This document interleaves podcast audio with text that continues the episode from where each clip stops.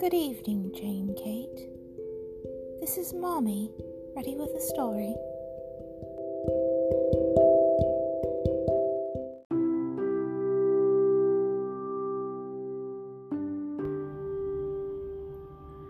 McDuff Moves In by Rosemary Wells. In the back of a dog catcher's truck sat a little white dog nobody wanted. Thump went the truck over a bump in the road. The little dog popped out into the night. He tumbled onto the soft earth of a tulip bed. He did not know where he was. He needed something to eat. He needed a warm place to sleep, so he went looking. Woof, said the little white dog at the front door of number six Pine Road, but the answer from the other side was growl. Woof, he said on the front steps of number 12, Oak Lane, but someone said hiss from the woodpile. Strange voices hooted and whistled at him from the trees. Many pairs of eyes winked and blinked at him from the darkness of people's gardens. Rain poured down. It swirled and swept around him. Suddenly the wind came up. It blew the clouds and rain away and the moon smiled full on the world.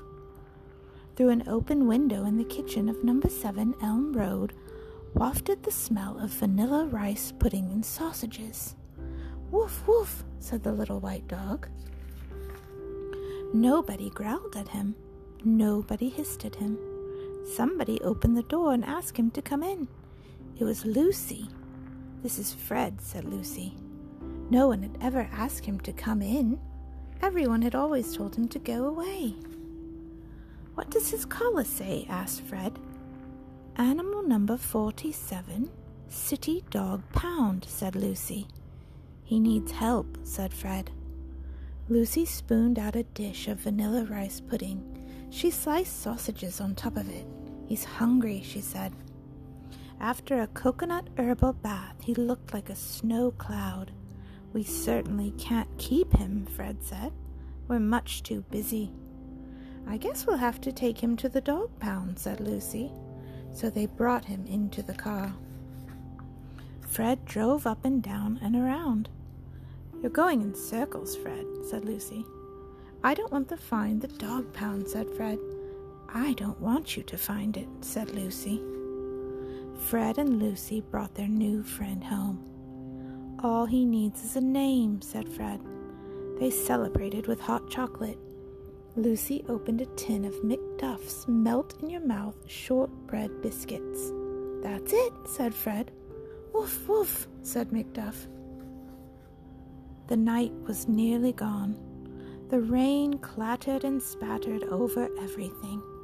Lucy and Fred and McDuff fell sound asleep. How happy we are! They said in their dreams.